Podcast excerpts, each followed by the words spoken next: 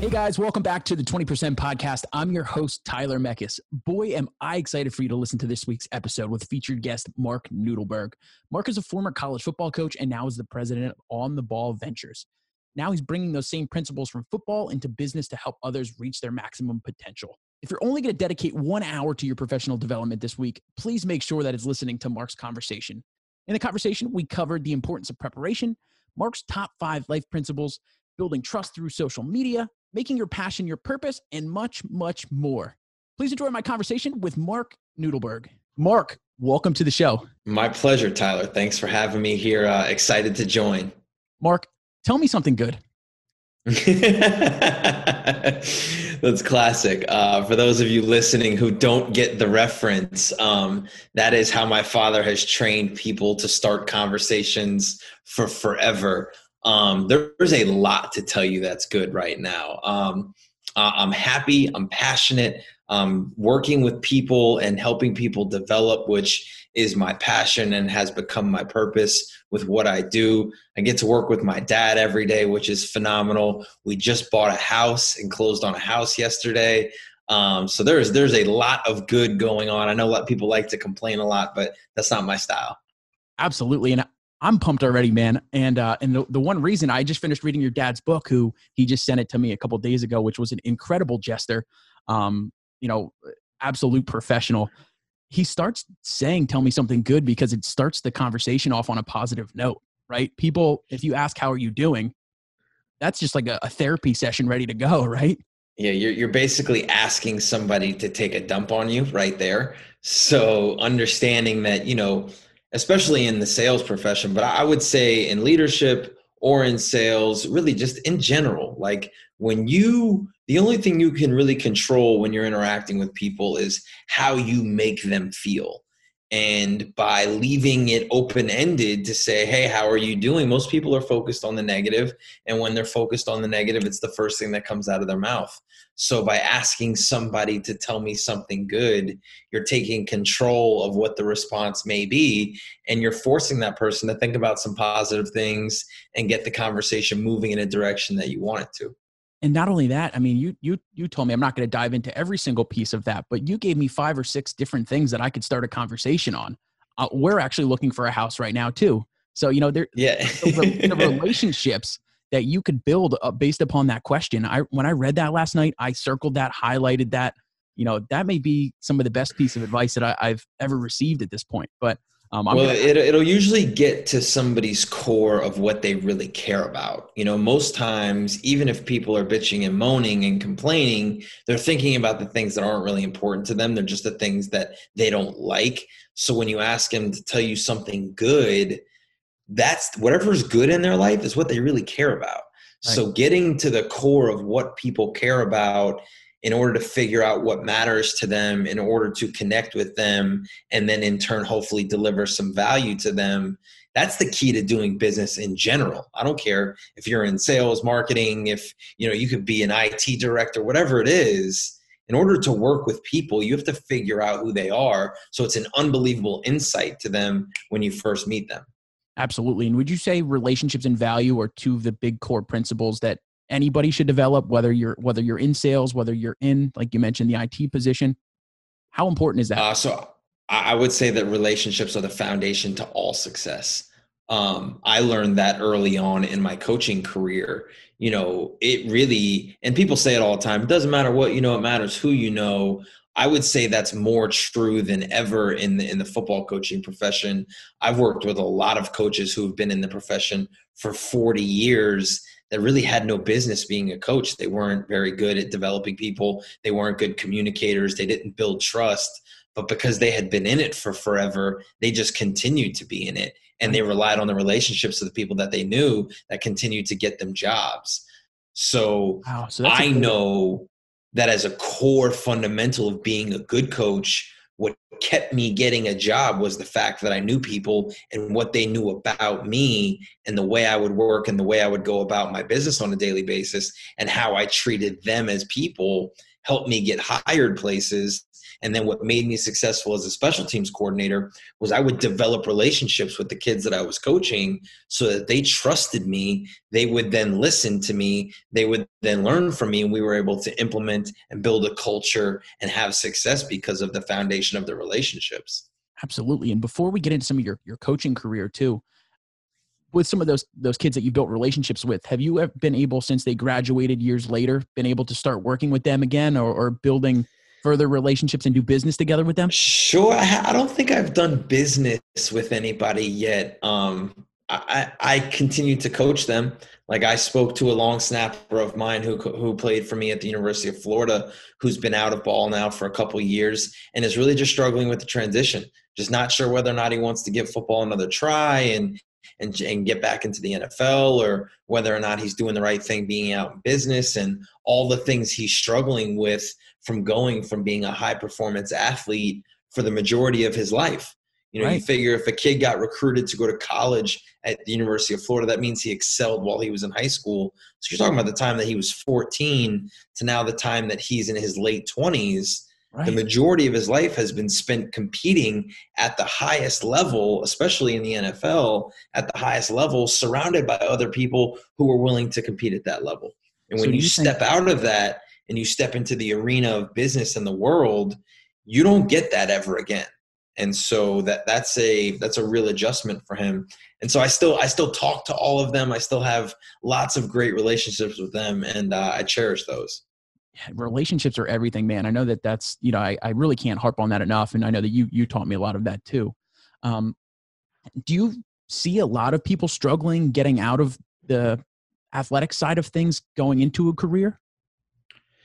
It's just an adjustment. I don't say that it's necessarily a struggle. Some people struggle with it more than others. Um, I think what most people, most student athletes or even coaches, they don't realize that when you leave the the athletic world you go from a place where your schedule has been decided for you every second of every day for the entire year pretty much. So you don't have to think. You know where you're supposed to be. You know when you're supposed to be there and you know what you're going to be doing during that time. When you step out of that and then you get you're in charge now of building your own schedule leaving the structure and the discipline of routine is hard because you know that that's what made you successful when you were in it was having that routine and being disciplined to that routine. So trying to build that for yourself when you might not know what to focus on to on what to be doing to be successful it's difficult. Yeah, i can imagine. Did you as a coach did you try to develop your athletes as more of human beings and not just on the football field as well so that was always that was always my goal and that was something that I, I, would talk about whenever i was teaching a important fundamental in football was i would let them know like hey guys right now i'm teaching you life through sport. Like pushing yourself out of your comfort zone, paying attention to the tiny detail that I'm asking you to pay attention to, you know, being process oriented and understanding the psych or the, you know, the steps that I'm teaching you in order to be successful on this one play. All of those fundamentals, if you take them out and say, well, forget about the playbook, and the techniques that I'm actually learning, but look at, okay, if I understand how to pay attention to detail and how to follow the process that somebody teaches me to be successful, I'll be able to do this in any industry and right. have success. Right. So that that was always a key point to me is like, guys, what we're doing here is just setting a foundation for you to stand on no matter what you choose to do after football. Yeah. And would you say that process and detail oriented or kind of play a huge role in your life? It's everything. I mean I, I, think people probably get tired of me of me talking about that. But when we work with organizations and help them build organizational structure one of the first things i ask them to do is to define for me the roles within the organization. Give me a clear job description of what people are supposed to be doing so that i know what they're supposed to be doing. And i guarantee you that when i go and ask them hey can you define your job for me? they can't even get close to the thing that you just told me so, in order for an organization to be successful, everybody has to, number one, have their job clearly defined for them. And just because it's defined for them doesn't mean they understand it. Communicating that that purpose to them and having them take ownership of it is a whole nother part of the organizational development cycle that's critical so to me the details of knowing exactly what i'm supposed to be doing and then the process of knowing when i'm supposed to be doing it how many times i should do it and how i can repeat that process over and over and over to get good at it is what makes people successful absolutely and part of that detail orientation and process um, that something else I learned from you guys is that you like to develop 90 day plans. Why why 90 days? Because it's an attainable it's an it's attainable goal. It's an attainable timetable. Like I can set a five year goal, but I don't know what's going to happen to me tomorrow. So it's really hard for me to control the behaviors of a five year goal day to day. Right. Whereas if I set a goal that I know I can reach within 90 days, and now I can reverse engineer all of the all of the behaviors that I need to do in order to get to that goal. I can clearly see if I've made any progress. I might miss that goal, but if I miss it by a hair, I can look back and say, well, look at how far I've come. That's not necessarily a loss. I didn't hit the thing I was uh, reaching for. So I know there's some adjustments that can be made for the next 90 so that I can hit it. But to me, a 30 day cycle is too short, right? Because in order to create real change, you're going to need more time than that and anybody who is pushing to create a sale in a week is probably already losing right. so to me if, if i can make an effect on on an outcome in in 90 days that's realistic that gives me three months to look at what am i doing weekly in order to affect the outcome of this one you know this one activity or this one process and that's really where you should be focused perfect so uh, everybody go out and develop a 90 day plan, send it over to Marc, and he he'll be more than happy to uh, to assess it for you. sure. when you when you go, um, say once you're done with a 90 day plan and you don't hit your goals, or you do, do you have some kind of way to reflect on those goals and, and try to help with your future goal setting and development?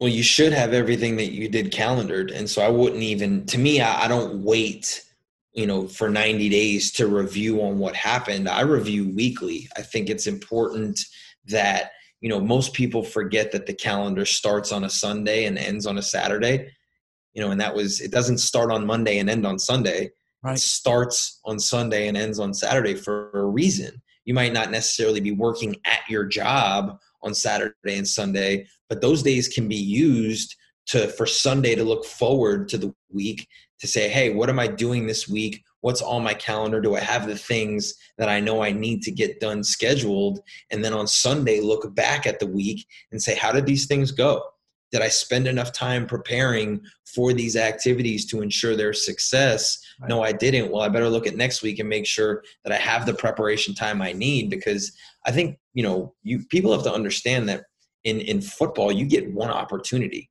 a week. That's it. You know, in college it's Saturdays, in the NFL it's Sundays or it's Monday or Tuesday or you know Thursday, whatever. But you get one game a week that is your opportunity to be successful. That doesn't mean you only you you only compete on that day. Right. You spend every other day of the week preparing to be successful on that day. So in the business world where you have a much faster, you know, life cycle for opportunities, how much time are you taking to prepare for that 15 minute virtual cup of coffee or for that 30 minute introductory you know visit or for that 45 minute presentation how much time are you preparing for that because if you're not preparing then you're preparing to fail because preparation is the key to everything so research preparation that allows me to do everything i can to dictate the outcome I can't control whether or not things go well. All I can control is what I do to help ensure that it goes well.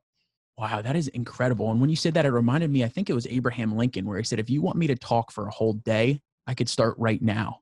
If I need to talk for an hour, it would take me a week. And if I needed to talk for 15 minutes, it would take me a month or, or something like that. Right. Sure. That's exactly what it reminds me of. So it's not just the game day that you're prepared for. You need to take that time outside, whether you're in sales, having a big meeting, or developing. I don't care what it anywhere. is. I mean, to, to me, it's, it's, it's preparation is key. You know, I, I was talking to you about you know closing on our house yesterday.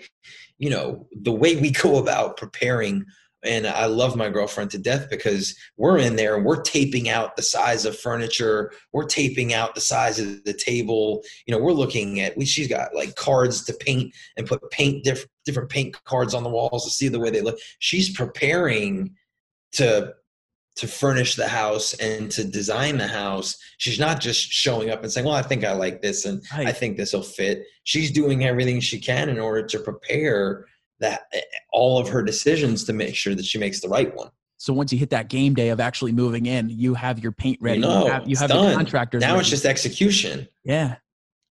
Wow. So that's relatable. I mean, I know preparation is key, but when you when you think of it as simple as you know, not it's simple, simple. buying a house, it's but so simple. It's so simple. To, like I can't even begin to tell you how simple it is. Just people don't take the time because most people are too lazy. And how do you prepare to be prepared? How would somebody get um, do that?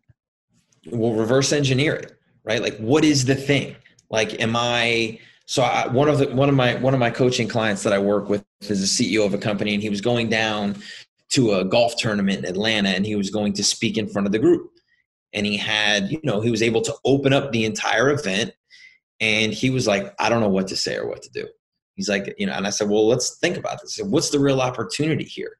I said, are you going to try to sell something in front of everybody? and he knew better than to say yes to that you know? Right. so i said the real opportunity is you get to operate you get the chance to build a relationship with everybody in the audience straight away. So how do we go about doing that? Well the first thing you should do is you should be grateful right? So thank everybody for being there. Thank the people hosting the event for the opportunity to speak in front of them right? Endear yourself to them in the opening and then tell a little story about yourself let people know where you're from, what you're going to do there, right? Which will then lead you to saying, hey, I'm not going to bore you with all of the details about my company and what we do. But if you're interested, I'm happy to have a conversation with you after. So, you know, I took him through, we reverse engineered. Okay, the goal is to build a relationship with everybody in the audience. How can we do that? Let's grab their attention. Let's endear yourself. Let's tell a little bit of a story and let's create some intrigue into what you do and why you do it and you know and and create a call to action for them to be able to have a conversation with you after. Well sure enough it goes well. You know he, ha- he does a great job at it and he ends up with a monster lead walking out of there who approached him and he built a relationship with the guy. He wasn't he trying to sell a pitch thing. him he didn't pitch him on anything. He wasn't trying to sell anything. He was being genuine and authentic and educating people about who he was and where he comes from and what he does. And that led to an opportunity. So, you know, I, I went on a little bit of a tangent there, oh, but I think, I, I think that's the real, you know, when you're trying to build a plan to do anything or you're trying to prepare to do anything, you have to first say, well, what's the destination? What's where, where what is it that right? I want? What's the goal? Okay, well, let's see how, what do I need to do that makes sense in order for me to reach that goal and build it that way. Wow. And it sounds like, you know, just thinking about when you said that, I feel like you could do that and take that same premise that you mentioned and do it in any kind of meeting that you're in. You don't need to be in front of hundreds of people. If it, correct. If, I mean, we did the same thing just before we started recording, right? 1000%. And I would take that even to social media. Like the opportunity that you have within LinkedIn to just connect with people about who they are and what they're doing, not necessarily their job, but are they active? Are they sharing stories? Like, what are they doing? And to just deliver value there and show that you're interested in order to have a conversation, in order to lead and earn the opportunity to talk business that's really what you're trying to do. Yeah, absolutely. And, and it was pretty cool too. The first time that I, I started trying to outreach to your dad, and I don't know if this is something that you guys do all the time. Do, when somebody sends you an invite, do you always ask, you know, how do we Every know time. each other?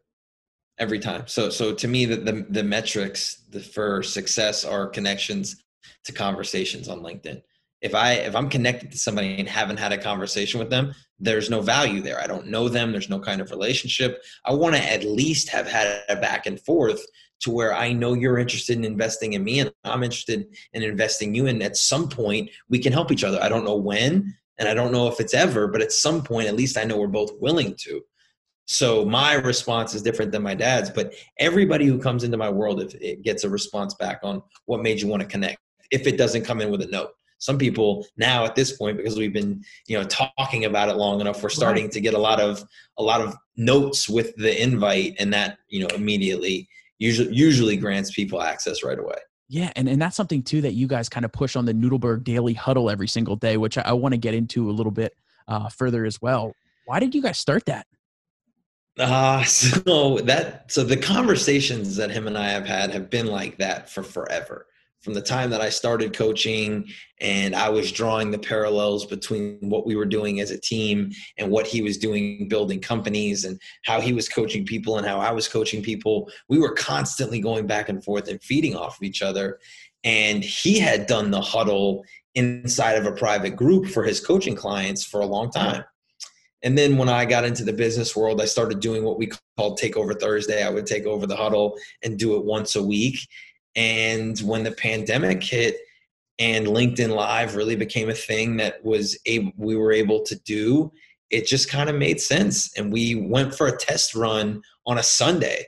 And some people just hopped in and started talking to us, and we were like, all right, let's do it. And so what really started our as us just hopping on to share a few minutes of content and it started at like 10 to 15 minutes mm-hmm. is now a fully produced 30 minute show where we have morning motivational music we welcome people in we say hello we share current events of what's happening in sports and business and entertainment and uh, we have a section called the wall of shame hall of fame yeah. where we uh, we highlight really bad really really bad sales pitches in in in LinkedIn. And then we highlight some really great people reaching out with a note, personalized the way it's supposed to be, and we put them in the Hall of Fame. And then we share what we call noodle nuggets, which are uh, you know the daily daily nuggets for the day to help you be successful. Wow, and I love I love that, and and uh, I feel like it's a really good way to start the day. I mean, you know, eight o'clock in the morning. All right, I got to get my workout done so I could I could log into the huddle so I could see what's going on with the guys. It's a great production, everyone. So you you have to go check out uh, the Nudelberg Huddle. Um, I'll, we'll we'll link to it as well. Um, but it, it is it is really great, and, and you know, I, I, was on the Hall of Fame one time. Thankfully, it wasn't the Hall of Shame. But but it's great too that you guys are doing this, not to call people out specifically, but it's, it's, it's your teach. sole intent to just help people and coach people, and that is just so prevalent in everything you guys do. And if you guys can't understand that from Marc, their sole intent is to just help people help manage, help lead, help consult. You know, it's you guys are doing incredible things, man. I, am getting. I, I appreciate that. It's very flattering. It's very flattering, and we've gotten a uh, an unbelievable amount of feedback on it, and the amount of people that are watching it every day and that are making it a staple to start their day with is great. Um, you know, it's something that I've done my entire career. We would start every practice day in, in football with a special teams meeting we'd go full team meeting and then special teams meeting where I would be in front of everybody. And it was my responsibility to set the tone and level of energy and the level of execution that I was expecting and the standard that I was going to hold them to. So for us to be able to share our energy together with an audience of people and interact and also be able to help coach people on how to develop relationships within a virtual environment right. is a lot of fun. Yeah, and how did you get into coaching in the first place? It really seems like it was part of like your DNA. Is this something that your dad taught you, or that it's always just no? It's it's really funny how we ended up here together because um, you know my, my dad has been a leader his whole life, um, but you know primarily as as an entrepreneur and a CEO of a company, he's he's always led, but not necessarily always you know successfully he's learned the leadership lessons throughout his life. For me, when I went away to school, I got involved at, at Florida State as an equipment manager and worked my way up through the organization to become a coach during my time at school there, and then got hired full time right after I graduated as the assistant special teams coach. And um, you know, I didn't know that that was what I wanted to do. I just did it because it was cool. like right. for me, I loved football. I had played it growing up my whole life, and I had the opportunity to work with a premier top 25 program. You know, I was on TV on game days because I was working with a legendary coach uh, and Bobby Bowden. And so while I got to do something that I was having fun with, it was also super cool and had all kinds of perks and you know that was my job when i was in college. So i didn't get into it thinking that it was going to lead to where i wanted to be professionally. But the more i got involved and the more i learned about what it was to coach and develop and mentor those student athletes the more i wanted to do it uh, eventually to the point where you know Jimbo Fisher took over as the head coach and he offered me a full time job straight out of school. So it wasn't a whole lot of money. It was very little money, but it was something that I was passionate about. That I knew if I passed on that opportunity at that moment, I would never get it again. Uh, so, so I explained to my dad that I wasn't coming home to join the business and I was going to go on onto my own endeavor and, and try to build out my own career. And he was super supportive about it and uh, he helped me any way he could and every way he could and uh, that was how it got started. Wow and and how for for those who may be hesitant to take a position because they may be afraid uh, of their parents response to it how did you tackle that? I mean i know that your dad was pretty it was, it was tough. I didn't think i really pretty, i didn't think he was going to be. I was i was nervous about it because at that point i had already worked in the company every summer. You know it was a marketing agency at that time and digital digital marketing was just happening and we were on the forefront of helping companies with facebook advertising and i was good at it. I had already brought in clients and, and built my own book of business just in the summers that i was working. Right. so there would seem like there was already this vision and this plan for me to come and do it and then I knew that I was balking at it and I, I didn't think it was going to go over well. And I should have known better knowing that he was an entrepreneur and that, you know, he built his own career by chasing what he was passionate about and doing what he thought he wanted to do. Um, but you know, you're a kid and, and you're not sure the way your dad's going to take it. So, you know, it was, uh, it's, you know, it's just like a band-aid. You just got to rip it off. You just got to do it and so you know you just you say hey, you know it usually starts with you know hey dad i gotta talk to you about something. And there's oh shit what? You know like they think it's the end of the world. Well you know i think i'm really liking what i'm doing here and i think i have an opportunity to stay and i think it's something that i want to do and right. and he was so supportive right from the jump. I mean he was like you're gonna get paid what? Like you know you can't live on that right? And i was like yeah we'll figure it out. Yeah. he's like look whatever you need i'll give you you know, to help you do this. He's like, but as the day you're not passionate about it is the day that it's done. Yeah, and it's no. And secret. I think he thought I was going to fold on that in like six months, right? And then it ended up being ten years. Wow. Well, you know what? It's it's truly the cornerstone of of kind of what defines you now at this point. I mean, it, it's the perfect mix of you know having the business acumen and, and the love for and passion for business, incorporating your coaching experience as well. Um, it, it sounds like it's the perfect marriage for what you should be doing it's it's amazing the way that if you just trust the process if you just trust life you know i i i believe in god some people don't. Believe in the universe you believe in a higher spirit you believe in whatever it is right. that is guiding you through adversity. Shit there's plenty of setbacks. There's plenty of things that happen that don't go well. Right. But if you have faith that if you try hard right? You just work hard. Just just just listen, best. try to learn and just give effort in what you do. It'll work out. It'll work. It might not be on your timetable. It might not be when you want it to happen. It might be way longer than you expected.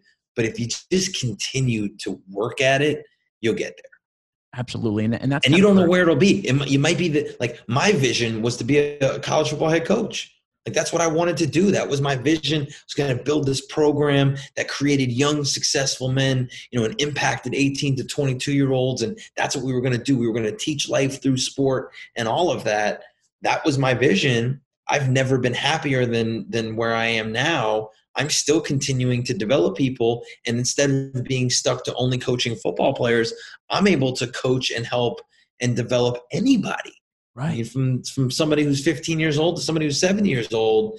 If people need help, that's where I'm I'm able to step in. So what a blessing that I got removed from football and stepped out of it, and it actually created a much broader spectrum for me to be able to help people. And and before we, I want to I want to ask you why you got out of football. Um, but but before that, I'm tr- I'm a true believer in um, in everything happens for a reason, and you take the failures or the the bad parts, and it's only going to make you stronger. It's kind of like if you believe it, the stoic side of things, I guess. But um, I mean, it switching that mindset and that philosophy, and it sounds like you have that as well. I mean, it makes the bad not so bad, and you just know that you just got to keep working your ass off, and you know you're going to get there, right? So there's a great book, Extreme Ownership by Jocko Willink. If if you if nobody's read it, you need to read it. Um, which talks about it. But essentially, when when bad things happen, you essentially have two choices. You can define it, or you can let it define you, and that, and that's really as as simple as you can take it. I've been fired for reasons that I didn't think I know weren't my fault. That were told were not my fault you know, when you get told at 27 after you've been a special teams coordinator, you know, at the University of Cincinnati that, you know, you're getting fired, but it's just part of the business, like that's a tough thing to swallow. Right. I could have let that moment define me and let it ruin my career, but I didn't. I defined it. Okay, fine. That happened. That's a thing that happened. Let me take this. Let me, you know, learn from it and try to propel myself from it. And I did. And I went on to coach for you know five more years after that or whatever it was and um, had a lot of success and you know i learned from it and it helped me continue to grow and, and move forward. So you have when bad things happen you have to take control and say i'm going to define this. I'm not going to let it define me. Right. And is that is that part of the reason why you you left college football? Was there was there a particular you know motivator to move away it was a it was a combination of things happening at the same time. Um, the previous the last head coach that I worked for, we had worked together for two years, and we were drastically different people and had drastically different philosophies and um, you know in taking responsibility in my part of it i didn't do a great job of communicating upward to him in order to try to help our relationship. I think the further further along we got and the less he took any of my input, the harder our conversations got to a point where we could no longer work together. And when he's the head coach and you're not, he gets to make that decision that we're not going to work together anymore. So then it became about, you know, evaluating did I want to take the next job and just continue down the path I had continued on for 10 years? Um, I knew a lot of great coaches in the profession that were not head coaches and that probably were not ever going to be head coaches.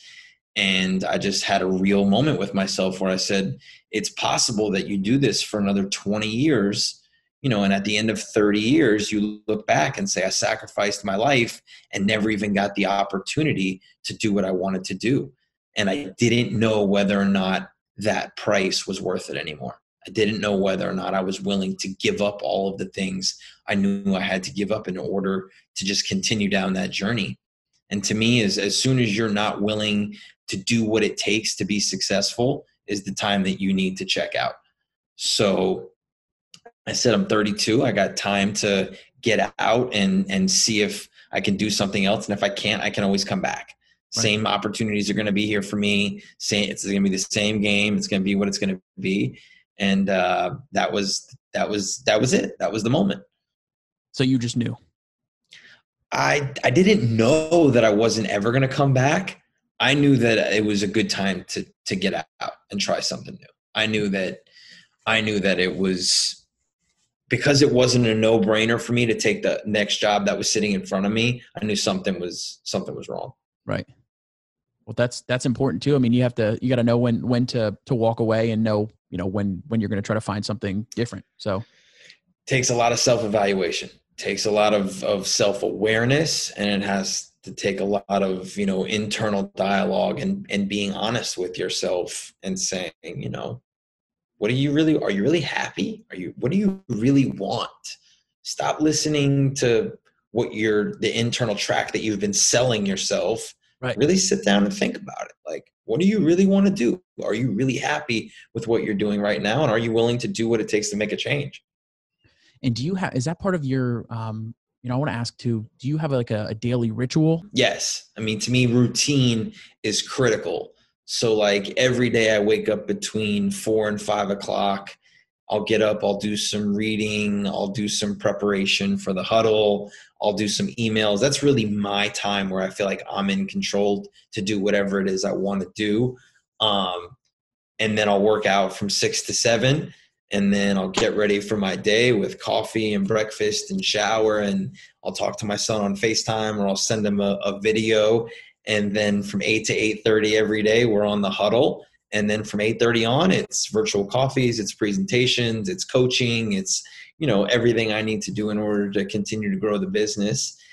And um, you know at night it's i try to shut it down. And when i shut it when i shut it down i try to completely do that. That's i do believe in a work life balance. And you know i'm very thankful to have the partner that i have and my girlfriend gabby. And when it's her time i try to make sure that it's her time. Help in the kitchen. And i'm a good sous chef and you know there's shows that i like to watch. We're going through billions right now um, so get through you know whatever shows we're watching and that's kind of that's kind of like my routine.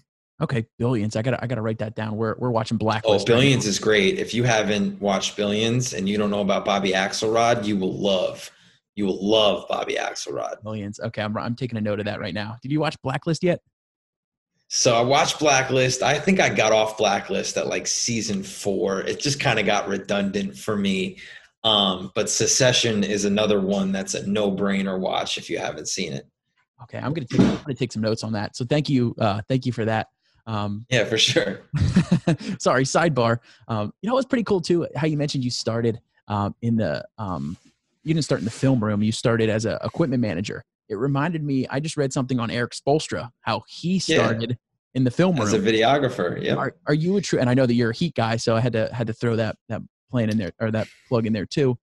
Are you a big believer of starting at the bottom and just working your ass off if you're passionate about something? Holy, get there. Holy, holy, holy, a firm believer in that. Um, I know that that's what made me successful in football is the fact that by the time I became a special teams coordinator, I knew what everybody in the program did. I knew what the trainers did. I knew what the equipment managers did. I knew what the chefs did. I, I had touched everybody and been a part of everything. So learning how to coach and then becoming a coach, I was able to communicate with everybody at their level. That made me a great asset to any program because again, I was building relationships with everybody. Right. I was building relationships with the equipment managers because I knew what they had to go through in order to set up practice. So I would make sure I would do anything I could to help them be the best prepared that they could be so that we could ensure that practice would run smoothly. I can't control what the offense and the defense does, but I can make sure that when we have special teams periods, they know exactly where the cones are supposed to go and what's supposed to happen and how drills are supposed to be set up. I knew that I could talk to the video guys and say, hey, these are the angles that I need shot. This is how I want it cut. So when the head coach would say, you know, hey, blow the whistle, it's time, we were like a machine. And that would allow us to be as efficient and effective as possible. You know, in, in football, everything works on a clock. So if you had seven minutes for a special teams period, you know, I'd script out what we need to get done. If we got through it in four and a half minutes, I'd tell the head coach, hey, coach, blow the whistle. We're good. You got three minutes to spend somewhere else because we did what we needed to do in the time that we covered it. Everybody did it the way it was supposed to be done. That was a reward system for the guys is, hey, look, we got to do the work. You do the work faster than I have it scripted and it's done right and it's done to our expectation, then the rest of the time we're out. You know, we just got done three minutes earlier and that's three minutes of your time that you got back. so being prepared, right? That's the biggest every single preparation. Time. Is it every everything come back to being prepared? Everything comes back to being prepared. I mean, preparation leads should lead to execution. If you prepare properly, you should execute at a higher level than people who don't. And so the level of preparedness then goes into the research. How much research have you done, and how much how much detail have you paid attention to in the preparation? If you get maniacal about that, you will crush all of your competition in any form of any i don't care business sports i don't care what it is. Right. if you prepare to every detail that will ensure success for you. And not necessarily all the time but more than not. How do you how do you avoid analysis paralysis when it comes to preparation? Uh that's a good question because you can overload yourself with data, right? So at some point, you have to just trust the fact that you've put in all of the work that you can put in and that you're making the best decision you can from the data and you go with it and you say if it's not right or if something happens we'll adjust. What's our adjustment plans? You, to think that you're ever going to do something and it's going to be perfect and you're not going to have to adjust is insanity that's not realistic if it happens that way great it's a bonus but you shouldn't go in thinking that so to me i always said here's the data that i have i'm going to make the best decisions off of this data and if things change, we'll make the adjustments and this is how we'll adjust from there. So you have a plan for the adjustment, but you know, you learn how to adapt, adjust and overcome. And uh, adaptation, it brings us into to the next thing that I wanted to talk to you about as we're in the middle of COVID-19. Uh, it's uh, beginning of October of 2020 when we're recording just for context. So we're still, uh, we're still fairly into this thing.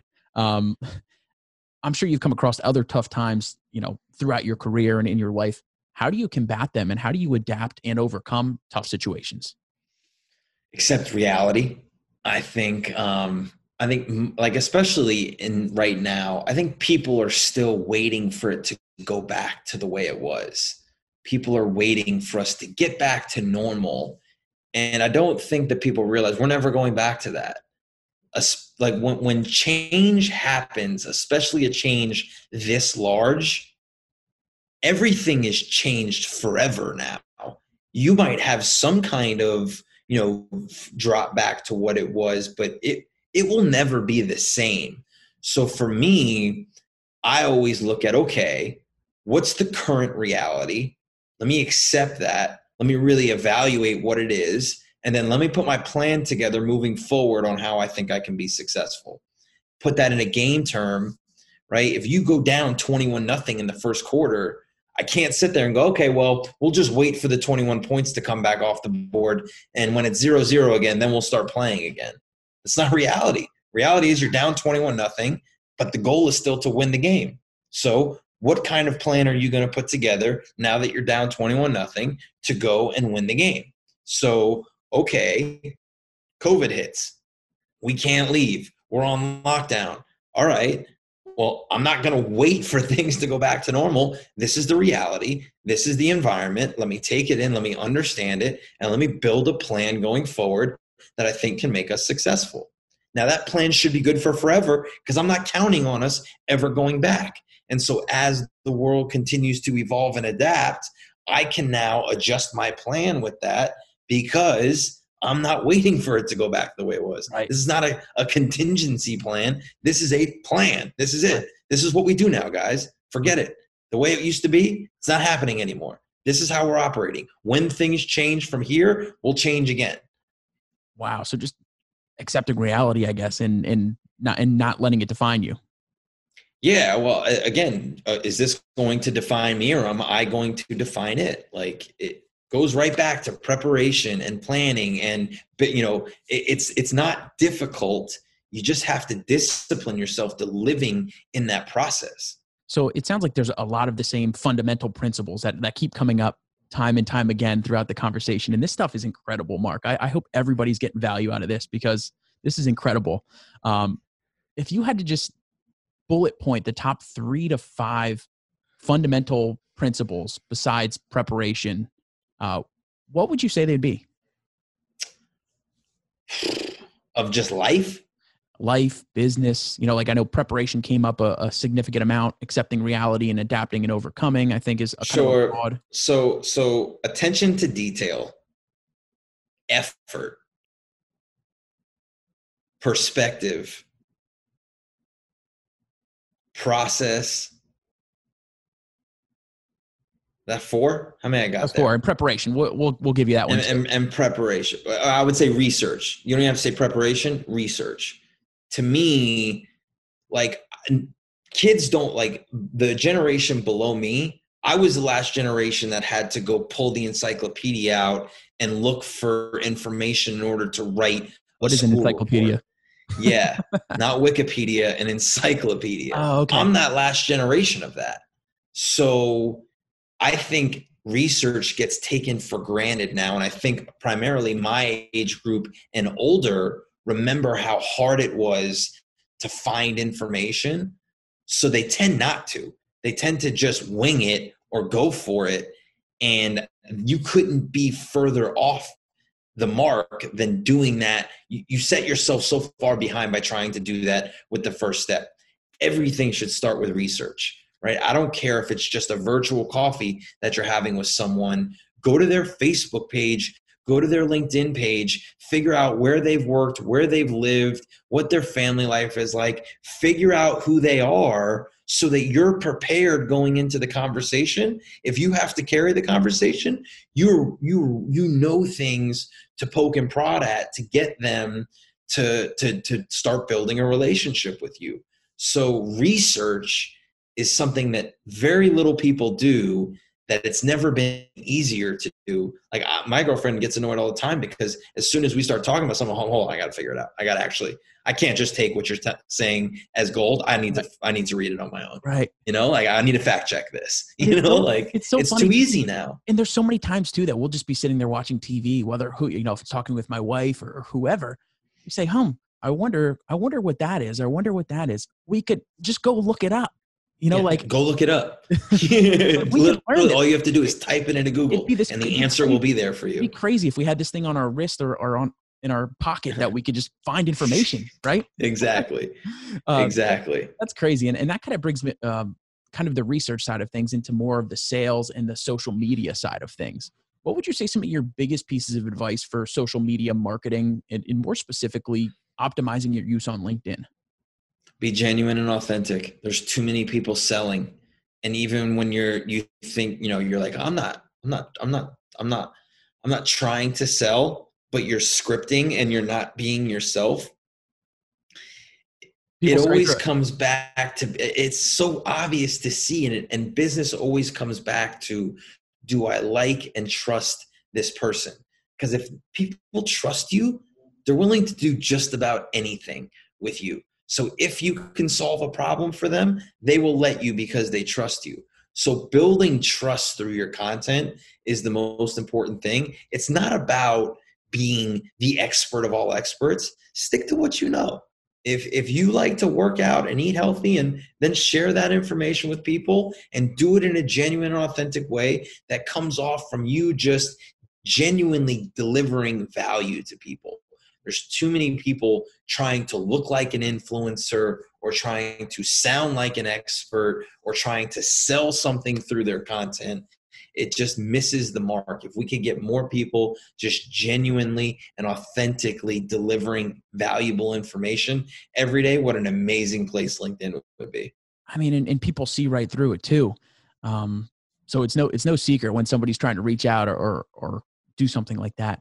Um, exactly. How, how, do you be proactive with your networking with previous connections? And the reason I ask that is, you know, sometimes if we're trying to reach out to a, a previous colleague that we went to high school or college with, or, or you get a message from somebody, most of the time, usually right when that "Hey, how are you doing?" thing is, you know, what's the ask? What do you What do you want from me? What What do I you know? What's the question?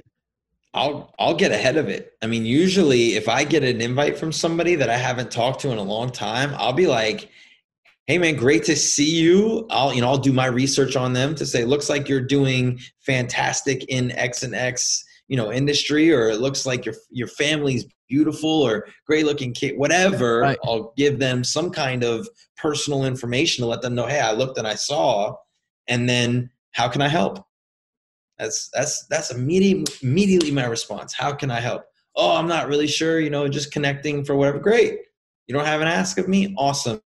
But I've already put out there to them that I'm here to help. So does that open um, the line of communication for any kind of future communication? That's the way I feel about it. Is that like I've already put out there to you that I'm here to help you in any kind of way, and now I have no problem coming back to you to saying, "Hey, I saw you're connected to so and so. Would you mind introducing me? Or, hey, I got a question about what you're doing. Would love to hop on a virtual coffee to see if I can get some more insight, or you might be able to help me with it. Whatever, whatever the ask is, you know, once I've created that open line of communication with you, should be no problem. Interesting. So, and, and do you use the virtual coffee line? And I, I love that as well. Just to, you know, is that a great way of you do the initial research and say, hey, hey, Marc, I think it's incredible what you guys are doing on the ball, uh, on the ball ventures. Um, can we can we get some have a virtual coffee and just talk about what your mission is? Like, is that is that sure? Is, is that to try to get a it's meeting? A, it's a no brainer. And like, if you want to be even more generic than that, like, just have a virtual coffee to share stories. Like, if people don't like sharing stories, they're definitely not going to get along with me because that's all we're going to talk about is stories. Right. Stories of your experiences and stories of my experiences and how they relate. And, you know, then maybe we'll find a way to talk business and see if we can help each other in the business world. But if I want to connect with you, it's not just because I think I can deliver value to you with what I do professionally. I think we might align and be able to help each other in who knows how many ways. Right and it sounds like um and my philosophy too and, and kind of how I, I like to operate things is like would you want to have a beer with somebody those are the people that you want to try to communicate with want to do business with right you know like, is that how you that, try to you know is that a philosophy of yours as well? Yeah i mean you know when people come into my world i'm not like oh i'm not accepting this person because i don't think i'd like to have a beer with them. I'm, I'm giving them the opportunity to join as long as they're willing to get into the dialogue. Right. But the way i end up falling into people's worlds who I don't know is because I see a piece of content that they shared or I somebody had said something about them or they commented on somebody's like the, the, the virtual networking world is just the way that it would happen in person. If I overheard somebody talking about Florida State football, I'd turn around and be interested in having the conversation with them. Right. If I heard somebody say something about leadership or organizational structure, or paying attention to detail, or any of the things that I know matter, I would jump into that conversation. Right. It's the exact same thing. I just can do it from my couch on my laptop. Right. And that's the cool thing about social media too. I mean, it's like virtual cafes that are open all the time, right? Exactly. Wow. That's exactly right. That is incredible. A couple more, uh, I want to say rapid fire questions. Um, sure. And, and now some of them probably have long winded answers, but how do you develop a winning culture? Uh, you you hold everybody to the same standard. So number one, you have to set a high standard. You have to set a standard that you know is is expecting of excellence, and then you create accountability from everybody within the organization to that standard. Because and Nick Saban says it best you know mediocre people don't like high achievers and high achievers don't like mediocre people so if you hold the standard at a high achiever level the people that don't like to reach that level are not going to stay in that organization so you're going to attract the people that are similar to that yep. essentially speaking of one great leader nick saban i wanted to, to ask about bobby bowden and your experience what's the greatest piece of leadership or a leadership lesson that you learned from him? Have faith. He's a he's a you know a man of large large faith. And i think you know he never got too high. He never got too low. He always just trusted in the fact that god was going to lead him where he needed to be. And and so while he worked hard and paid attention to detail and you know wanted to recruit speed all the time he also knew that on sunday like that was the lord's day for him so he was going to go and he was going to, you know, make sure that he went to church and he'd be in the office when he would be there after church and prioritizing his faith above everything else. So just having faith, whatever your faith is, is important. Absolutely. You got to have something to uh to keep you moving, I guess, right? Yeah. What advice would you give your high school self? Hmm, that's a good question. Um pay more attention to the next five years instead of looking at the next 15.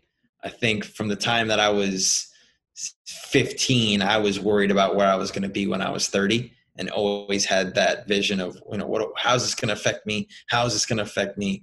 Um, take, stop worrying about it and just go ahead and just pay attention to being present and just keep doing the best you can and it'll all work out. Keep your head down and keep working. Don't worry, yeah. worry about the rest. Yeah what would you say the top skills or traits that make someone good in leadership or sales development? Communication. You have to be a great communicator. Um, you know, that to me is I don't care if it's leadership, I don't care if it's sales. If you can't if you can't figure out how somebody else communicates and tailor your message to reach them, then you've got absolutely no chance. And the other thing is then empathy because you have to be able to empathize with people in order to create trust and a relationship with them. And if you can't create trust in a relationship, not only will nobody follow you, but nobody will buy from you. So the, the those two, being able to communicate and having empathy and and not being you know and and and being not being selfish, right? Think about the other person. You know, constantly try to make it about other people and deliver value to everybody around you. That will make you a great leader. That will make you a great salesperson. Wow, that that leads perfectly into the next question of if you were teaching a sales development 101 class, besides empathy and besides communication, what would you teach? Uh, track your conversations. Stop tracking cold calls. Stop tracking cold emails. How many quality conversations did you have in a day? And so, by quality conversation, I don't mean that that's necessarily somebody who turned into an immediate business opportunity. That's just somebody that you built a connection with. So, track those, right? Monitor your activity as how am I going about building relationships on a daily basis? If you're building relationships at scale, the sales will come. Okay. So, keeping those but relation, right? Relationship first and then being an expert in whatever it is that you do will lead you to be successful in sales. So build the behaviors based on that. How do I become a great relationship builder? How do I become an expert in what I do? There you go. That's incredible, man. For someone who just wanted to get into consulting, coaching, what would you recommend they start? With themselves um, to me, you know, the, the a critical thing of a leader or a coach is that they hold themselves to the standard that they hold other people. So you can't coach other people until you start living and breathing whatever it is that philosophy is that you believe in. So whether you're, you know, a free spirit and you want to help people be a life coach and you want to be less stressed and you better start living that way and you better start learning how to develop the process to help people do that because that's what's going to make you successful as a coach is not just having a process that made you successful but being able to then communicate that process and tailor it to somebody else to help make them successful. So you really need to be passionate about what you're doing and have a good understanding of it because you can't teach somebody something that you don't like or, or bs your way through it right so I would say that's the key to anything that you do professionally is either make your passion your purpose or make your purpose your passion. Whichever way. I don't care how you figure it out, but that it's got if you're passionate about something then go make that your purpose and go do it and figure out a way to make money at it if you have no idea what you're passionate about but you're doing something and that's your purpose then make your purpose your passion wow i'm taking note of that one i'm going to stew on that one and uh that's that's something to chew on. that was cool. great. What's the greatest piece of advice that you've ever been given for your career? Uh, do what you love and the money will follow. That's um that is just as as my dad gave me that, my dad gave me that, and I forget where he got it from. Um, but that's just to me, that's my dad's ultimate line to me is just do what you love and the money will follow. And uh, it's been true ever since.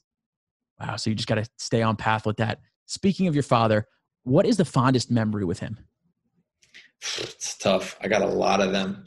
I got a lot of them, but um, probably watching him run out of the tunnel in the swamp in Gainesville with my son after the team had just taken the field against Auburn um, was wow. the cool. That it was a culmination of my coaching career and my family life and being able to deliver that experience to him and have him do it with his grandson um, is my favorite memory. Wow, and that's incredible on all levels. Good for good for your son. Good for you to see that. Good for the pops. That is incredible, man. I'm sure that's uh, that's something that they'll all remember. You guys will all remember for you know forever. Thank you so much, Marc. Where could people learn more about you and, and what you guys are doing with On the Ball event, On the Ball Ventures? My pleasure. Um, you know, we're on all the social channels. We are on the verge of launching Get on the Ball training. So, depending on when this drops, you'll probably already be able to go to getontheballtraining.com, which you can find all of our lessons that we teach, all of our curriculums. Uh, on the ballventures.com is up and running, and you can get direct to the training through there but I would encourage anybody to look me up on LinkedIn, send me a connection request with a personalized note saying, Hey, listen to the 20% podcast with Tyler. It was great. Really enjoyed your insight. Would love to share a virtual coffee with you to share stories. I am, that is an easy way to get me to say yes. Wow, that is perfect, Marc. Thank you so much for the plug there. And thank you so much for your time. I really appreciate it. You got it. Thank you. That wraps up another show of the 20% podcast. I would love to know your feedback on this episode. So you can find me on LinkedIn. My name is Tyler Meckes, or you can send me an email at 20% podcast questions at gmail.com. If you enjoy the show, send it to your friends or anyone who could benefit from listening. I absolutely love your feedback, and sharing and subscribing to the show is the best way that we could get the word out and help as many people as we can. Additionally, if you know anybody who'd be interested to interview, please send them my way. Until next time, cheers. Time, cheers. Time, cheers.